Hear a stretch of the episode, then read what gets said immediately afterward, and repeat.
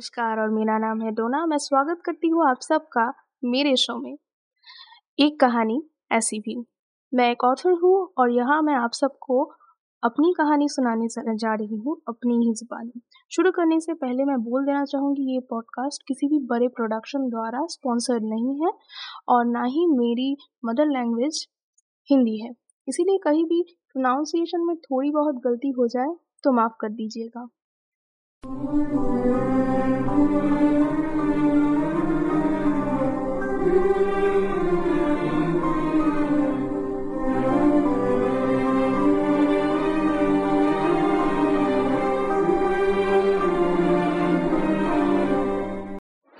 शुरू करते हैं आज की कहानी। जिसका शीर्षक है, शिफाली। नमस्कार, मैं उन साधारण गृहिणियों में से एक हूँ जो कोलकाता में रहती हूँ। मगर हमारा इलाका साधारण शहरी कोलकाता से बहुत अलग है। इसलिए मुझे मेरी ही इन भावनाओं को सिर्फ़ डायरी के पन्नों में लिखने की आज़ादी है। उत्तर कोलकाता में चीराचरित घोटी कल्चर आज भी चला आता है। घोटी उन्हें कहते हैं जो बिफोर पार्टीशन वेस्ट बंगाल के आज के इलाकों में रहते थे। यानी कि जो इमिग्रेटेड बांग्लादेशीज नहीं हैं। इस इलाके ने अपने बीते दिनों की संस्कृतियों को बड़े अच्छे से संरक्षण किया है।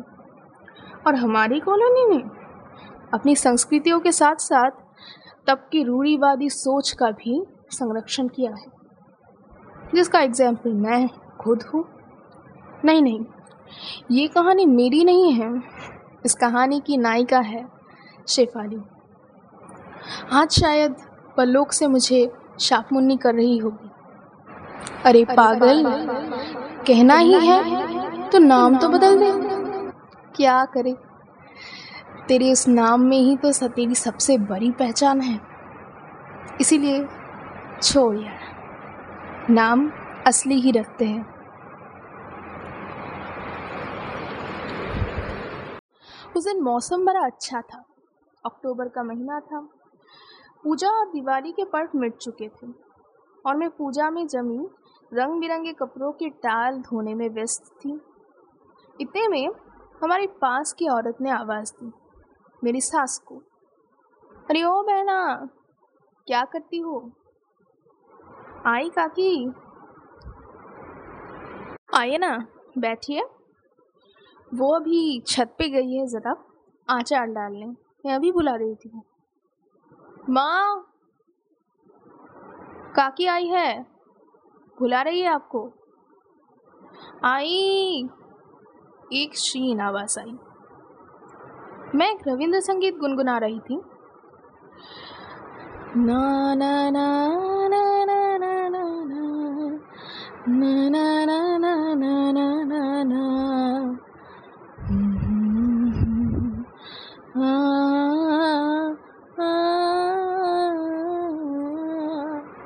मुझे पता था। कुछ देर में ही यहाँ पे मोहल्ले की गॉसिप्स का बड़ा लंबा चौड़ा एपिसोड चलने वाला है। इतने में मैं गाना थोड़ा तेज़ करने की वाली थी कि मेरा नाम मुझे सुनाई दिया। अरे दीदी, तुम इतनी भारी भारी जार अकेले उठाती हो? क्या करूँ? बहू कपड़े जो धो रही थी। क्या करती है तुम? सारे दिन हाँ भला, आप भी क्या करें। आजकल तो सारे बच्चे ही ऐसे अपना सुबोध भी तो। अपनी पसंद की लड़की रहा है। दीदी, आपने उसकी शादी तय कर दी और हमें बताया तक नहीं। और अब बता रही है तो बिना मिठाई के। आ रही है ना आईब्रो बात की रस्म के लिए। हाँ कहने को तो लड़के की शादी है, लेकिन उतना उत्साहित नहीं है। अरे, वो एक अनाथ है। ऊपर से बाबा पंडित हैं दक्षिणेश्वर का। गोद लिया हुआ। लड़की लड़की की परिवार का समाज में कोई रहना सहना होता तो कुछ ना कहती मैं। अरे ठीक है दीदी, आजकल सारे बच्चे ऐसे करते हैं। तो उसने क्या दोष किया है? और वैसे लड़की दिखने में कैसी है? हाँ हाँ दिखने में तो अप्सरा लगती है, इसीलिए तो मेरा सुबोध बिगड़ गया। नहीं तो उससे ज़्यादा अच्छा लड़का तुम्हें हमारे मोहल्ले में दूसरा मिलेगा क्या?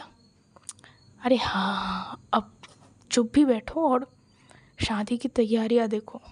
अब निराश होने से कोई फ़ायदा नहीं है।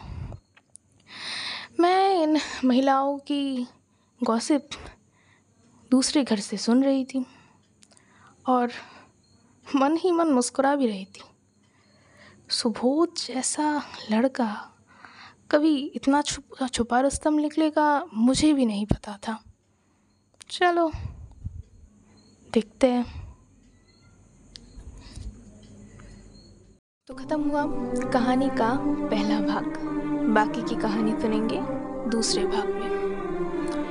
वैसे मेरी आवाज़ इतनी भी बुरी नहीं है, लेकिन अगर सुनना अच्छा ना लगता हो तो इस कहानी का डिजिटल कंटेंट आपको मिल जाएगा मधुर भारती ऐप में। वहाँ पे ट्रेंडिंग ऑथर्स में आप जाके मेरा नाम सर्च कर सकते हैं, डोना दास।